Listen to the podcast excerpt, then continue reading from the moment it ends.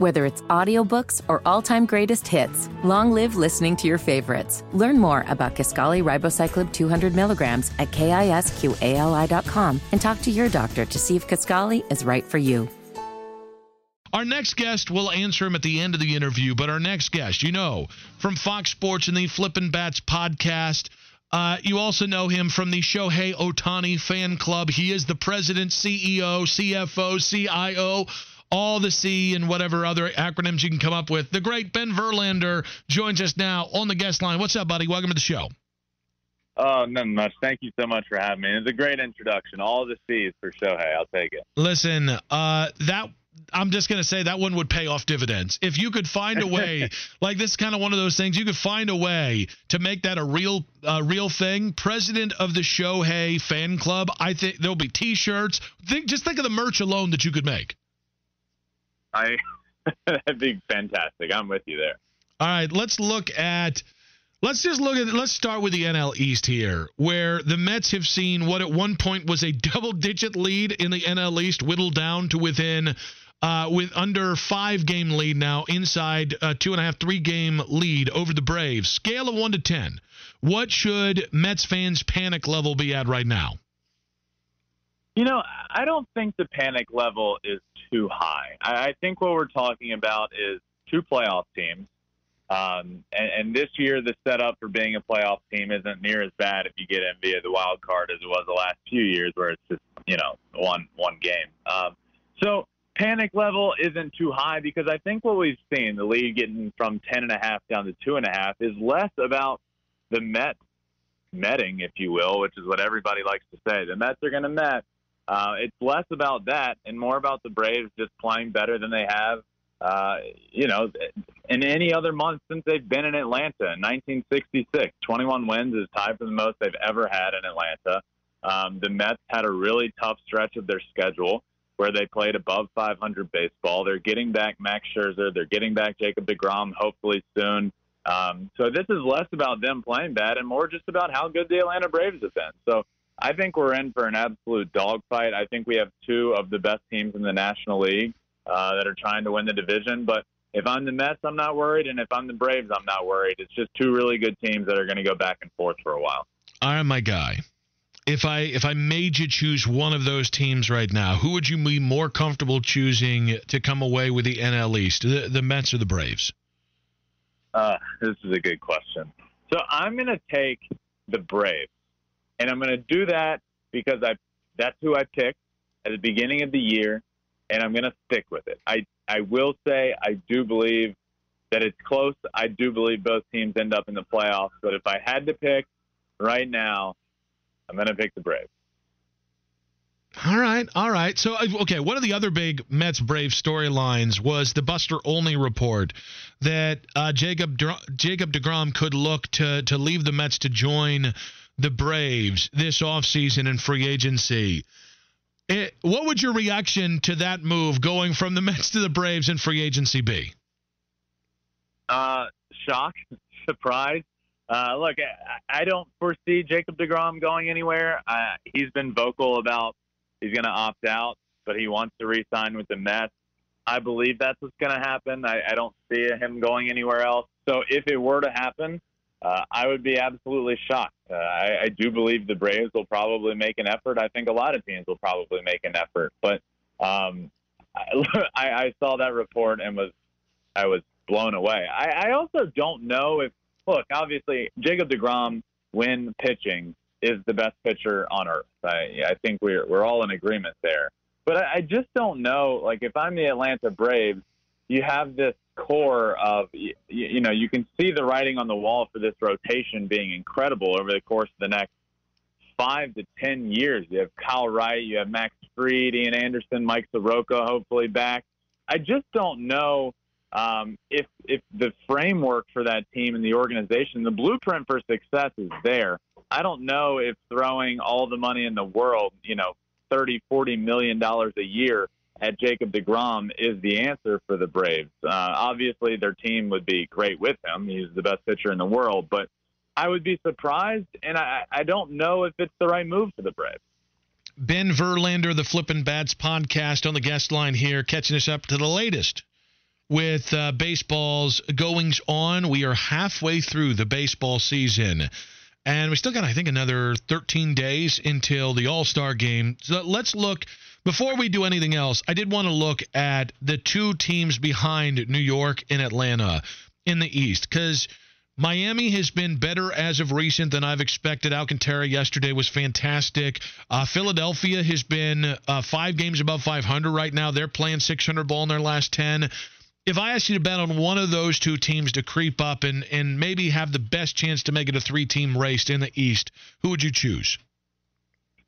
Uh, between those, I'm going to take the the Phillies. I just don't think the I don't think the Marlins have what it takes offensively. I, their pitching rotation, I can't say enough about. Sandy Alcantara is unbelievable. I was, I mean, just every time he takes the mound, we should all be tuning in to watch. He was throwing balls yesterday that were 100 mile an hour sinkers that legitimately looked like they were moving like a left-handed slider. It was unbelievable.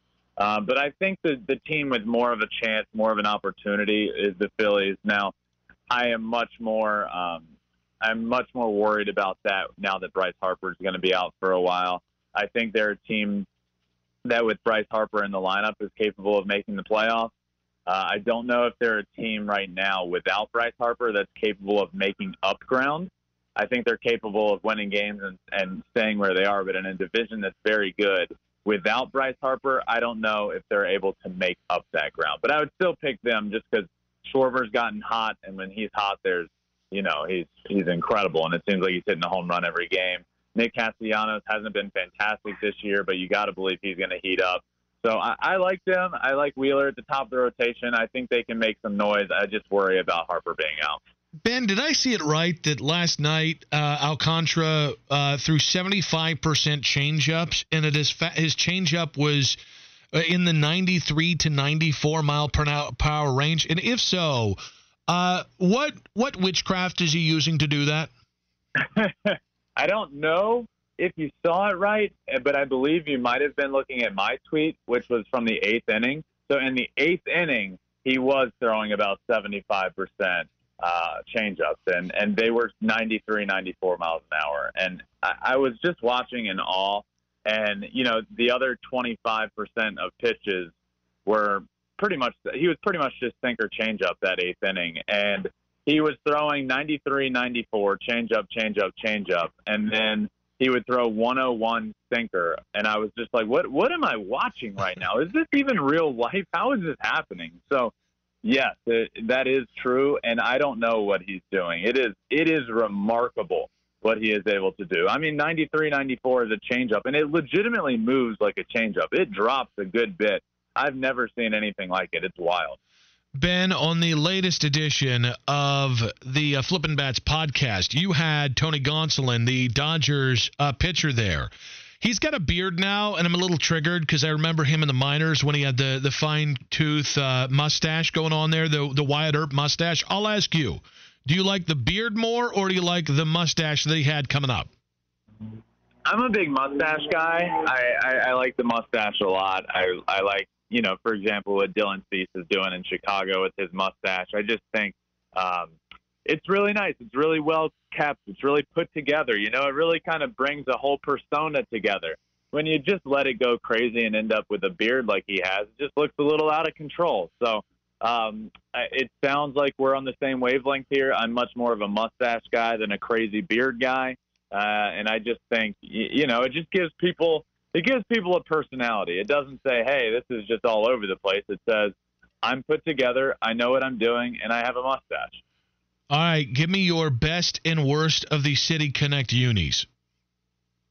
Oh, best and worst. Okay, so this is interesting because literally to, to tomorrow, tomorrow's episode of Flippin' Bats, I'm gonna do. I'm finally ranking the top five. I think they're all out for this year, so I'm ranking the top five. I haven't yet sat down to figure out my top five, but I'm gonna put towards the best. I'm gonna give you a couple. Um, I think the White Sox are in that conversation. Um, I think the I think the Astros Space City is in that conversation. Towards the bottom, I don't like the Giants. Uh, I'm going to take two NL West teams. I don't love the Giants or the Dodgers. Oh, okay. So uh, can I just tell you the one that you have not to mention either as best or worst? I think Colorado City Connect uniforms, like I have no connection to the city of Denver or to the Rockies. And if that was just a t-shirt that I could wear around the city of Charlotte, I would 100% would. Yeah, you know what? That's a good option. That I, I do agree with that. I think that might find a way into the top five. I, the more and the thing with a lot of these, and I, I love what Major League Baseball did with the City Connects. I mean, it's awesome. Um, the thing with a lot of these is they'll come out and it'll catch me by surprise, and then it, a, lot of them end up growing on me pretty quickly. Like the Padres came out the other day, and I was like, yeah, I don't know. And the more I see them, the more I like them. Same with the Angels. Same with you know a lot of teams around the league. It's been it's been a pleasant surprise how nice a lot of these have been. I my hot takes on City Connect uniforms is I'll take all of MLB City Connect uniforms, like on average, over the NBA's City Edition. I, I think that's very much hit or miss. The elite are elite, but everything else is trash. I think consistently the City Connect uniforms in baseball have been much better, high standard on average than than what the NBA does with their City Editions.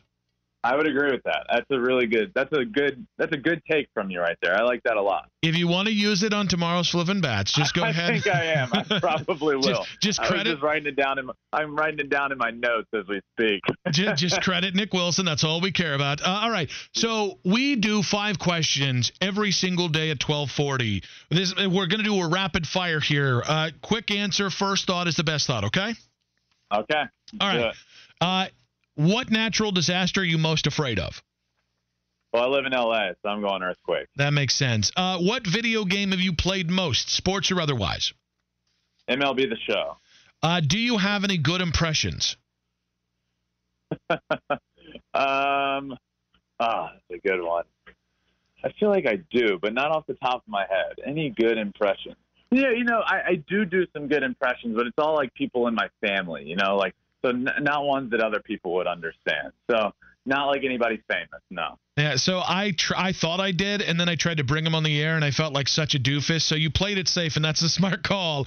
Uh, are, how many summer league games are you watching this year? NBA? Yes. Zero. That's also the correct answer. Uh, and final one: What is your, uh, in honor of National Ice Cream Month? What is your favorite flavor ice cream? Easiest question of all, my friend. Mint chocolate chip. Thank you very much. My board op, Ben, went off and said basically all mint flavored food is trash, and I damn near had to find a new board op and a good alibi.